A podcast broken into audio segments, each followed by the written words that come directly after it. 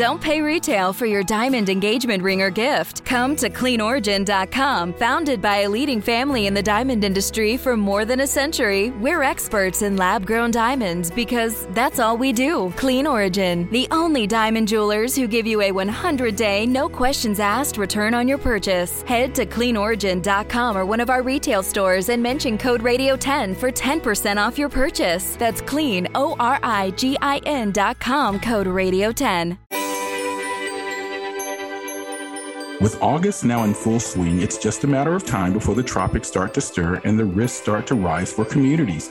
Risk Management Solutions is tackling and transforming the catastrophe risk industry, including hurricane risk. RMS H Wind is a tool that is crucial to understanding as well as dealing with tropical cyclone risk. Joining me today are Mike Kozar and Robert Muir Wood of RMS. Kozar is the lead on all their H Wind products, and Muir Wood has been with RMS over 18 years and is the Chief Research Officer. Thank you both for joining me here on the podcast. Thank you. Yeah, absolutely. You know, this is a really important topic and one that may be a little foreign to some of the Weather Geeks listeners. So, before we dive into the complexities of tropical cyclone risk and catastrophe risk modeling, I have to ask you the questions that I ask every single Weather Geeks guest. And then maybe it doesn't apply, and then definitely calibrate me if it doesn't. And I'll start with you, Mike. How'd you become a Weather Geek? Um, back in probably about fifth grade, um, I started paying attention to uh, the tropics and uh, you know would tune into the weather channel for the tropical update uh, 10 past the hour um, setting my alarm in the morning to to watch it.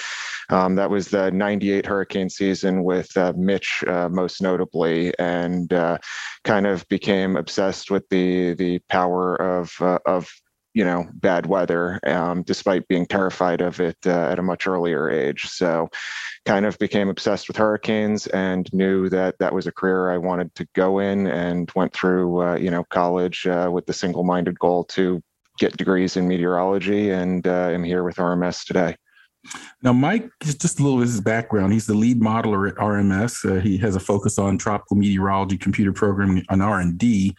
Uh, he and is involved in projects related to forecasting hurricane winds, and he's leading the development of a newly launched hurricane forecast system. He has his PhD from Florida State University. Go Noles, as anyone that listens to this podcast know, I'm a triple Nole myself, and a master's and bachelor's degree from Penn State University as well. Now, our our other guest, uh, Robert, you you have a degree or two uh, from Cambridge University, a degree in natural sciences, and a PhD in earth sciences from Cambridge University as well. And you serve as the chief research officer at RMS, uh, working to enhance natural catastrophe modeling as well as identifying models for new areas of risk and so forth. So, is it appropriate for me to ask you the question? How did you become a weather geek? Or um... well, I would, I would, I would um, challenge that term a little bit. I would claim to be a catastrophe geek. We'll take it. how did how did you become a catastrophe geek? Well, I mean, I, I, I became a catastrophe geek originally through um, through working on earthquakes. In fact, actually looking at how do you how do you assess what is the probability of earthquakes happening in a particular region? How do you how do you uh, if you like, expand out. You know, we, we have a historical record which may go back 100 or 200 years, but that's actually not enough to tell us everything that can happen. So we have to make a virtual history, if you like, extending back maybe 50,000 years.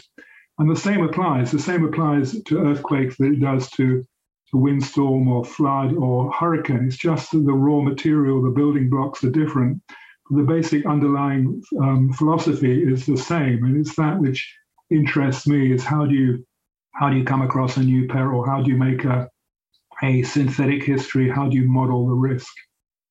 And some of some of Robert's recent work includes focusing on identifying potential location and consequences of magnitude nine earthquakes around the world. Love to hear a little bit more about that. He was also the lead author for the 2007 IPCC report, fourth assessment report, and 2011 IPCC special report on extremes, according to my notes. Yeah, I'm. I, you know, I think this is really a great conversation setting up here. I, I think the listeners now have a good sense of who we're talking with. Why don't one of you just give us a little background on what RMS is as a company? So uh, I, I, I, suspect many people listening may not be familiar with exactly what the company does, uh, but I just want a little background, and maybe we'll, you know, Robert, since you've uh, perhaps been with the company a bit longer, tell us about who RMS is, and then we'll dive more into the HWind. Okay, well, I mean, we we are um, leaders worldwide in catastrophe risk modeling, which which and and across a very wide range of perils. So we're talking about hurricane today, uh, but equally for earthquake or extratropical cyclone, or for severe convective storm or flood, or even man-made perils. We model cyber risk. We model terrorism, in fact, and uh, so we we uh, our clients are largely, although not not entirely, they are the insurance and reinsurance companies of the world who want to know how do you put a price on risk if you're trying to sell your sell someone a flood policy or an earthquake policy or a hurricane policy? What is the what is the what is the cost you, you should apply to that probability that an extreme event will come and hit you one day? And our models solve this problem about identifying what is that the underlying reality of the cost of risk um, against a very wide range of potential catastrophes. And as I say, we do it across a very wide range of perils. We have m- more than a thousand people worldwide who work on, on this mission. And, and among them are many real specialists, meteorologists, climatologists, statisticians. We, we really are leaders in, in understanding the science of risk, if you like. Yeah, absolutely. And a question comes to mind before I, I, I, jump over to Mike. Would you say that the company, and I think you alluded to this somewhat, would you say as climate change and extreme weather associated with climate change, as we know from the attribution studies, would you say that uh, your company has evolved to focus more on things like hurricane and floods over the years, or is it was it really always a part of the portfolio? Well, I mean, we we have we have started focusing on developing risk models for the future. So our clients, our insurance clients, they, they typically write policies that only run for one year or maybe three years. But increasingly, you know, we can see if we're looking at wildfire in California or, or floods in many countries, the risk is changing. And so we have now set out a mission to actually model future risk at five year intervals all the way to 2100 for, for various potential trajectories of how the future is going to evolve.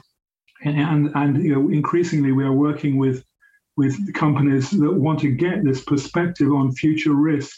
Again, you know, we, we want to be the absolute leaders in, in, in how you understand and measure and quantify this future risk information.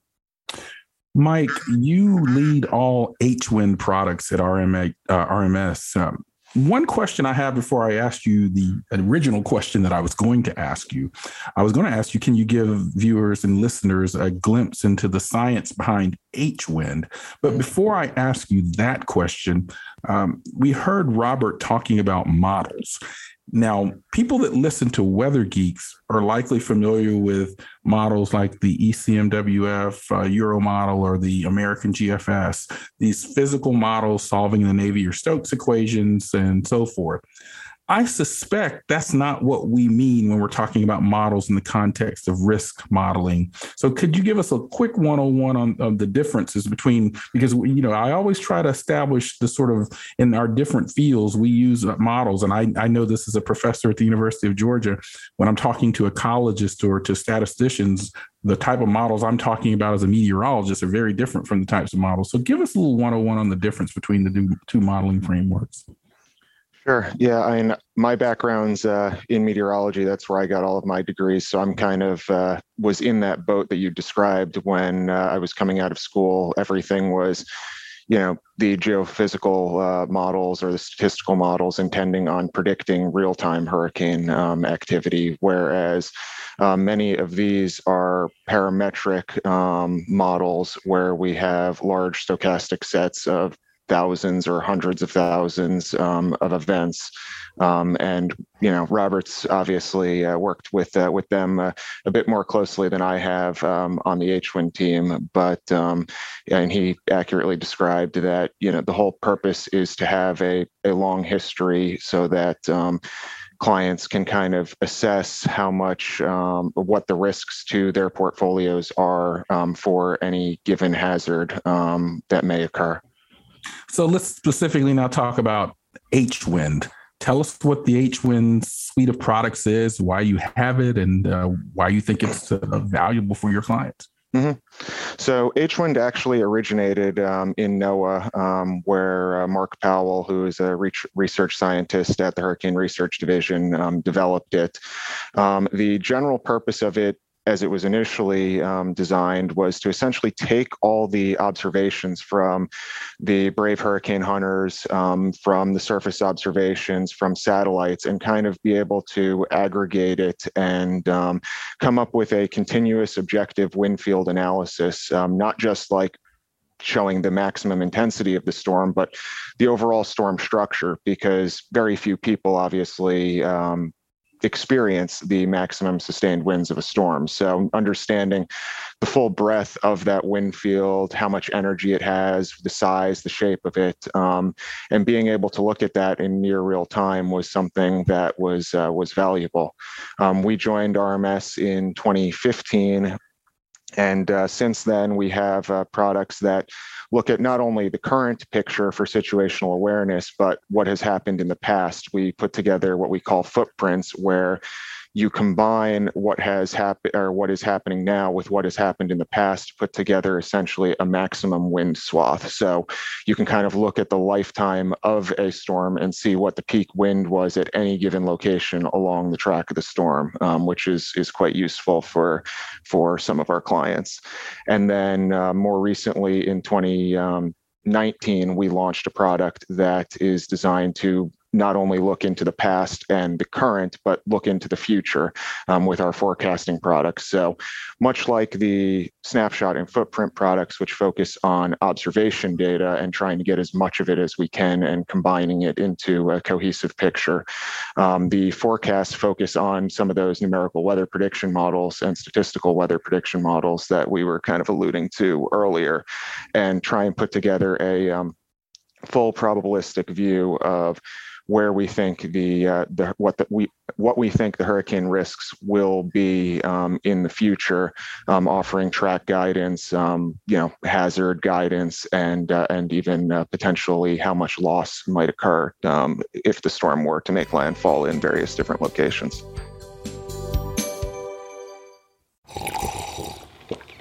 That's not just the sound of that first sip of Morning Joe. It's the sound of someone shopping for a car on Carvana from the comfort of home. That's a good blend. It's time to take it easy, like answering some easy questions to get pre qualified for a car in minutes. Talk about starting the morning right. Just like customizing your terms so your car fits your budget. Mm-mm-mm. Visit Carvana.com or download the app to experience car shopping the way it should be convenient, comfortable.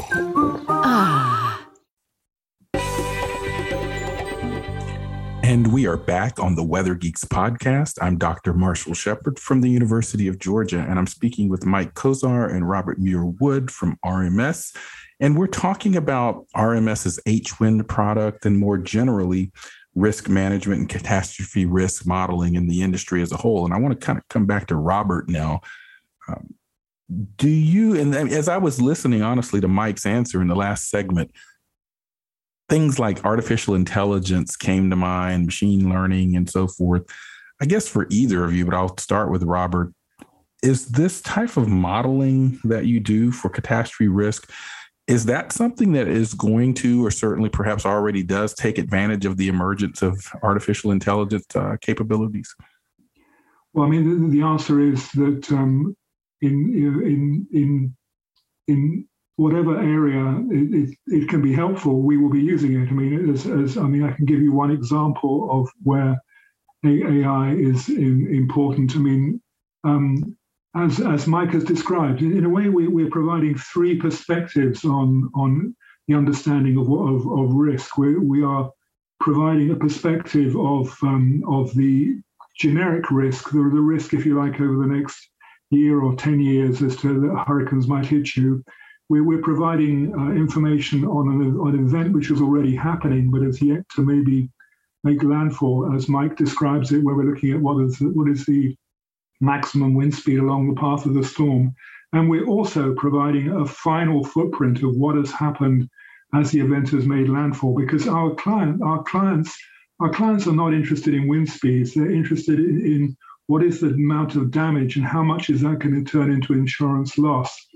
They want us to be as fast as possible because you know, whoever is dealing with this issue, their boss or the manager of the company is going to want to know how much money have we lost. I need to tell my shareholders. You know, I need to tell them within, within a few days. And so we are we we put a very significant number of resources on working on that problem to identify what is the impact and actually AI is something we we use for actually evaluating um, how to measure that that amount of damage and loss. We will use imagery data, satellite imagery, aerial imagery of, of the area which has been impacted by the latest storm, and we will to try and interpret that that evidence of, for example, damaged roofs or or ev- evidence for whatever is going to cause insurance loss and aggregate that, that all together in a shortest period of time. So within a day or two or three after um, you know, a significant hurricane landfall, we need to be able to come up with a, a, a comprehensive perspective on actually what has happened and provide that footprint to our clients so they can use it to measure what their own loss is going to be and the uncertainty on that loss. And that is something that's just one area of many where AI is is already important to how we how, how we do our business. I want to talk to Mike because a question came to mind as I was looking at your background, Mike. I know you were an operational meteorologist at the National Weather Service and then Penn State's campus weather service as well. And so you certainly know the challenges of conveying risk to the public. Um, as I was listening to Robert, it sounds like the deliverable or product, if you will, for your clients is tailor tailored in some ways to their needs. But I want to get both of your thoughts, and I'll start with Mike. Uh, here in the US, for example, there's been a discussion in recent years about whether the Saffir Simpson scale is the proper scale for warning for the full suite of risk associated with a hurricane, for example. Uh, there's quite a, it's a wind scale. It was always designed to, be, designed to be a wind scale, but there are other hazards flooding and tornadoes and so forth associated. So, what do you feel, Mike, is the most challenging aspect of conveying hurricane wind forecast or hurricane wind forecasting in general?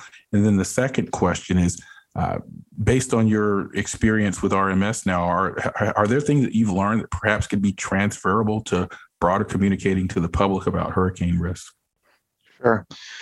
Um, to kind of answer um, both questions at the same time, um, I feel like the best way to approach it, since this is an imperfect science that we work in, is to describe it in probabilistic terms because everything, there's a probability of, of outcomes. Um, and sometimes it's not all can um, kind of overlaying a single a single outcome like going back to i think it was hurricane joaquin you had a possibility that it goes out to sea a possibility that it heads to uh, heads into the united states. So um, trying to assess the probabilistic outcomes and kind of communicate the likelihood of each of those outcomes actually occurring um, and explaining the uncertainty to um, to the community is obviously a huge challenge, one that the Hurricane Center and the National Weather Service deal with on, on a daily basis and are making strides to attempt to improve it. But I, I would definitely stress as much probabilistic guidance that can be communicated is is best but obviously there are challenges in communicating um, probabilistic outcomes. There's a reason why the Saffir Simpson scale is still so common because it's a simple a simple number and for all its faults it can be communicated very easily even if not everyone understands what it actually means. And you, you hit on something very important because we definitely use probabilistic frameworks and weather uh, as as well uh, with things like the percent chance of rain or the hurricane cone of uncertainty, which uh, as we both know, or as we all three know, uh, can be challenging. I, I, see all the time. I, I, I, firmly believe that a good portion of people don't un- really understand what the meteorologist means when they say a 30% chance of rain today. And I have seen instances where people believe that if the hurricane didn't go down the exact center of the cone that's issued, uh, the forecast was wrong, and that's not necessarily the case. Uh, I want to come to Robert because you mentioned your your heritage, your background was in earthquakes essentially, but you also deal with a, a large suite of natural hazards and disasters. Is that probabilistic framework that Mike just talked about? Is that common in other sort of areas of risk management and disaster management as well? Say earthquakes or a volcanic eruption are are are, are the deliverables uh, probabilistic? Yeah, I mean the, the answer is yes. I mean the the the nature of the problem is actually very much the same, which is why I'm sort of interested in looking across different perils. Um, and but but in, in each case there are going to be inherent complexities. I mean one feature of hurricane is uh, is quite a high frequency peril, so we learn a lot about these complexities. I mean, I mean, I'll give you an example of some of the complexities we have to handle. I mean, a storm may be undergoing an eye wall replacement cycle at landfall. We've got to try and capture that in, in estimating what is the impact on the ground. The storm, as it goes further north, it, it, it I think about 50% of the time it will start transitioning into an extratropical cyclone. That brings new classes of, of, of um, complexity. We think about Superstorm Sandy, you know, which, which where two storms had morphed together and made made an even larger one. So those are kind of complexities we have to include. And also, wind is only one of the perils. The other is flood, which is really critical. So we have to model footprints of the storm surge impact of a given hurricane and the inland flooding. I mean, you you, you have events like Harvey hitting Houston, where you know the almost all the damage was caused by the flooding not by the the wind. We have to capture that, provide detailed footprints that are sort of building resolution, and give them to our clients so they can use that to es- estimate the uh, the impact. So, um, I mean, those, are just examples of what is generic about the problem of catastrophe modeling, and then what is much more specific about the particular features of the peril we we we have in in in question here, which you today is going to be all about hurricane. I want to stay with you here, Robert, for a moment, because in, in the introduction, I talked about some of your work with the Intergovernmental Panel on Climate Change, or IPCC. So it it begs the question, and you you alluded to this earlier. Uh, climate is changing. Clearly, we understand that. I think that that we've the ship has sailed on that, even though there may be a small pocket of folks out there that would sort of be contrary to that perspective. I think we've kind of moved beyond that. How do you account for this current and emerging generation of weather related hazards associated with climate change in, in your risk uh, uh, assessments and modeling? Well, I mean, that's, that's, that's a great question. I mean, in, you know, once upon a time, we could simply use a long, a long baseline of history and say that nothing is changing. That baseline of history tells us about what is the activity today. We, we believe for a number of key perils that is no longer safe. Um, and we have some perils where the change is happening faster than others, where there's a, a clearer signal of climate change. I mean, uh, perils like California wildfire and some some aspects of flood, and maybe around around hurricane in, uh, extreme intensity. There's already some uh, some suggestion in attribution studies of a of a signature, in in which case you know, our clients are writing risk um, today and for next year or the next three years.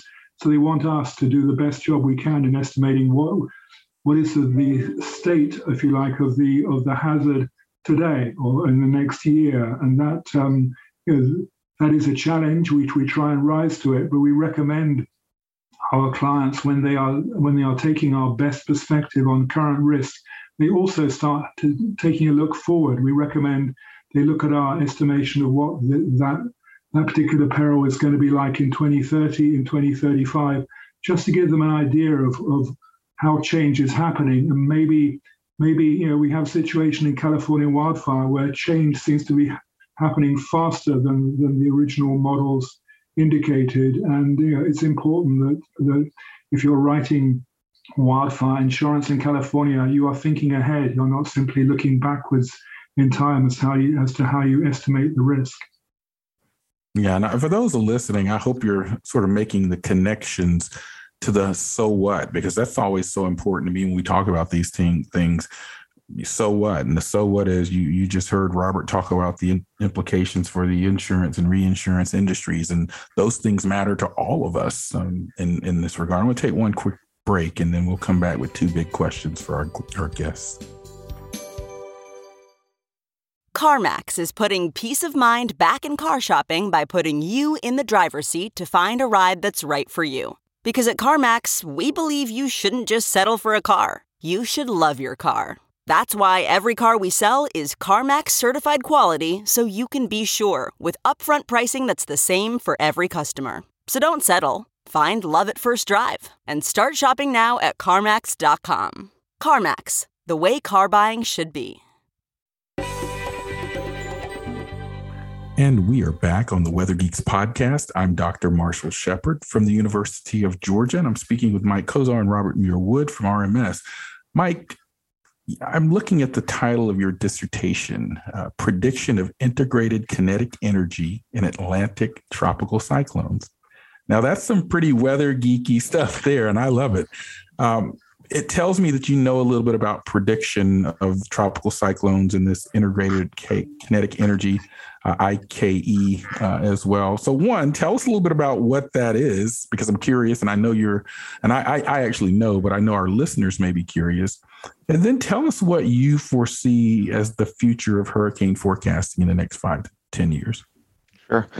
So, um, integrated kinetic energy, or as you said, IKE, um, was a metric developed by Mark Powell at the Hurricane Research Division, who uh, was stationed at FSU while I was um, getting my PhD. So, I worked with him and my advisor, um, Dr. Vasu Misra, to um, put together a way to forecast IKE, um, which for the listeners, IKE is kind of going back to the Saffir Simpson scale and its we, uh, potential weaknesses, is meant to look at the storm's wind field as a whole, not just the max winds that are moving around the, the entire storm, but instead to look at the entire structure of the wind field, see how big the storm is, but also how strong it is. So if the storm's more intense, that's going to give you more IKE.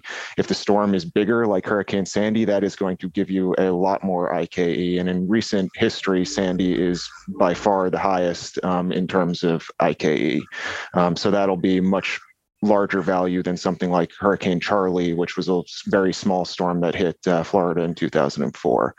And so we did um, a lot of statistical um, statistical modeling, um, first with um, some multilinear regression, and then with going back to the AI that we were talking about, um, delved into uh, neural networks.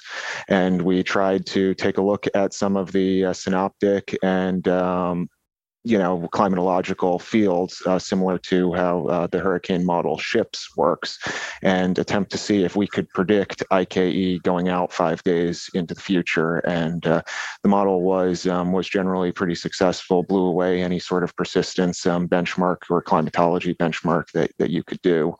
And i mean i think going in that direction is certainly something that is a huge future avenue for hurricane forecasting to not skip out on max winds or Saffir Simpson scale since it, it does have a place, but to also supplement that with a look at storm size because it does matter how big that storm is, both in terms of the amount of area that's impacted by the weather, but also the amount of storm surge and water that's pushed ashore by a large wind field compared to a small wind field is quite a bit different.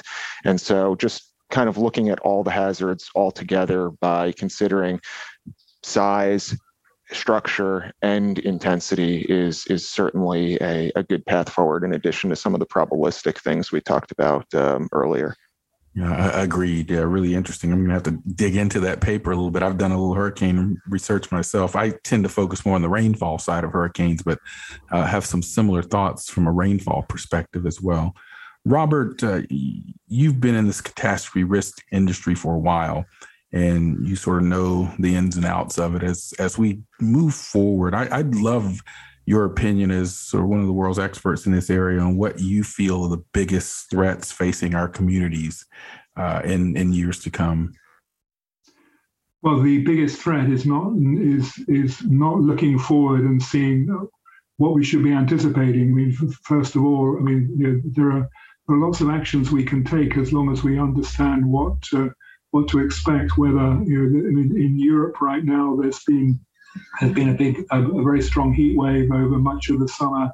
Um, we know that, they, that, countries have got better at actually looking after uh, the, the elderly and the and the and the sick, and actually moving them into, into cooling stations if necessary. I mean, it's it's taking the effective action. I mean, what one challenge I think for the future is you know the situation we had in 2017 in the islands of the Caribbean in, in hurricanes Irma and Maria when the, the wind speeds were so intense. I mean, you were talking about the Saffir Simpson scale; they were sort of five plus wind speeds, and the wind speeds were higher than the than the the winds that have been used for the building codes in those islands, and, and that's a huge challenge. If we you know, if we're going to prepare effectively, we've got to understand how hazards are changing, and and we've got to adjust the actions we take to uh, defend ourselves against them. I mean that that I think is going to be really important. Whether that's you know hurricanes hitting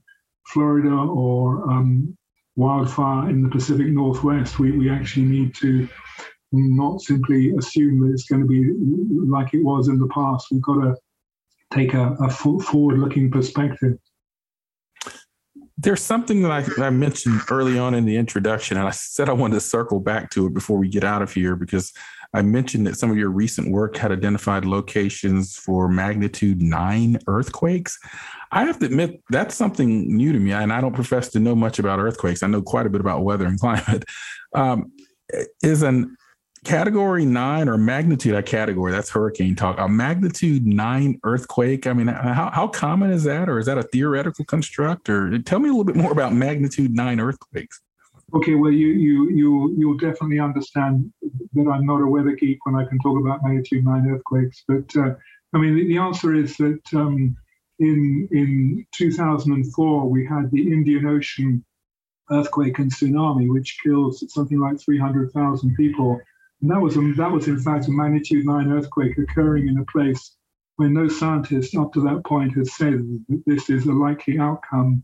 Then in 2011, we had a magnitude 9 earthquake off the Pacific coast of Japan, which caused the meltdowns of, for th- three reactors at Fukushima because, again, it had not been allowed for in the estimation of the of the hazard of that region. They assumed such earthquakes couldn't occur.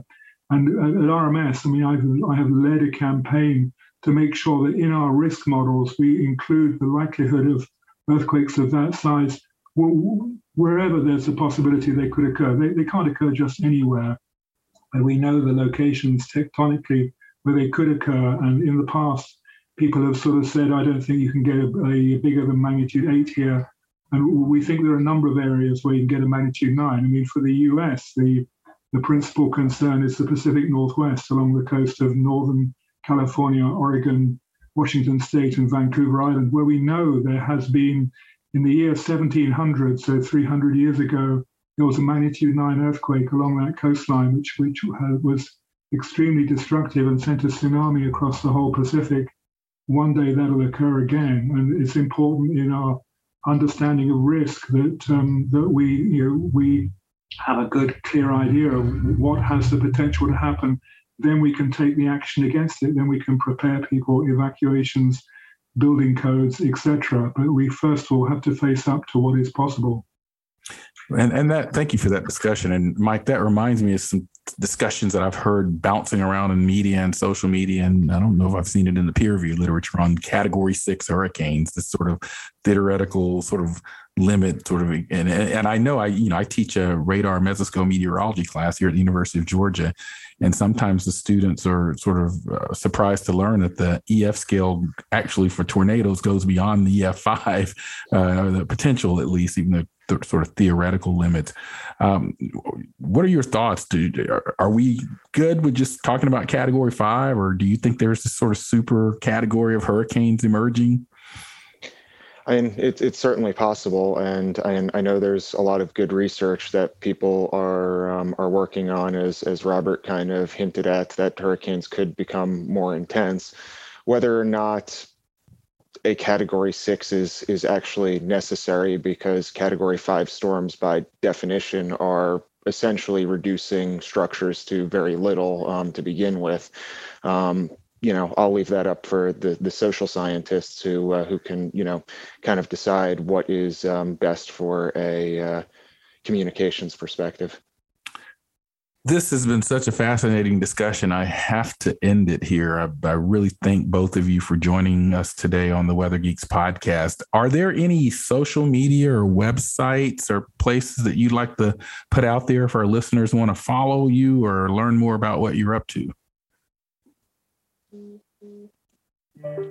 I mean, there's there's the the rms.com website, which which has lots of blogs on and on climate related issues. So very much encourage people to have a look at rms.com because you'll sort of understand how we work on the application side of of you know, the science of meteorology or the science of climatology, how we try and bring it into what, what's the implications for the impacts those those events are going to happen.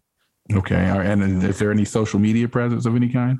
Um, RMS does have a, a, Twitter account that we post a lot of the links to some of these blog articles and um, and other interesting things that we're doing around the field. Yeah, I know a lot of our listeners are very engaged in social media, so I wanted to make sure I got that out there if we could. Mike and Robert, thank you so much for joining us on the Weather Geeks podcast. We still need some more Geek of the Week nominations. So if you're listening and would like to nominate someone for our Geek of the Week, this is normally the type of time of the podcast where we recognize our Geek of the Week, but we don't have one this week. And so that's where we'll end it. Uh, again, I want to thank Mike and Robert and shout out to Mark Powell as well. Uh, I know he's, I think, been a past uh, guest on one iteration of the Weather Geeks, and so I'm, it's really been interesting to hear how that has evolved over time and how RMS is now really moving things forward in this regard. I'm Dr. Marshall Shepard from the University of Georgia, and we'll see you next time on Weather Geeks.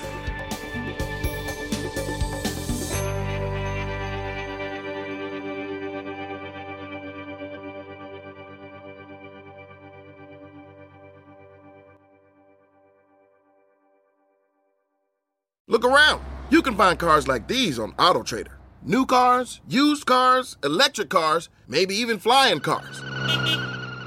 Okay, no flying cars, but as soon as they get invented, they'll be on AutoTrader.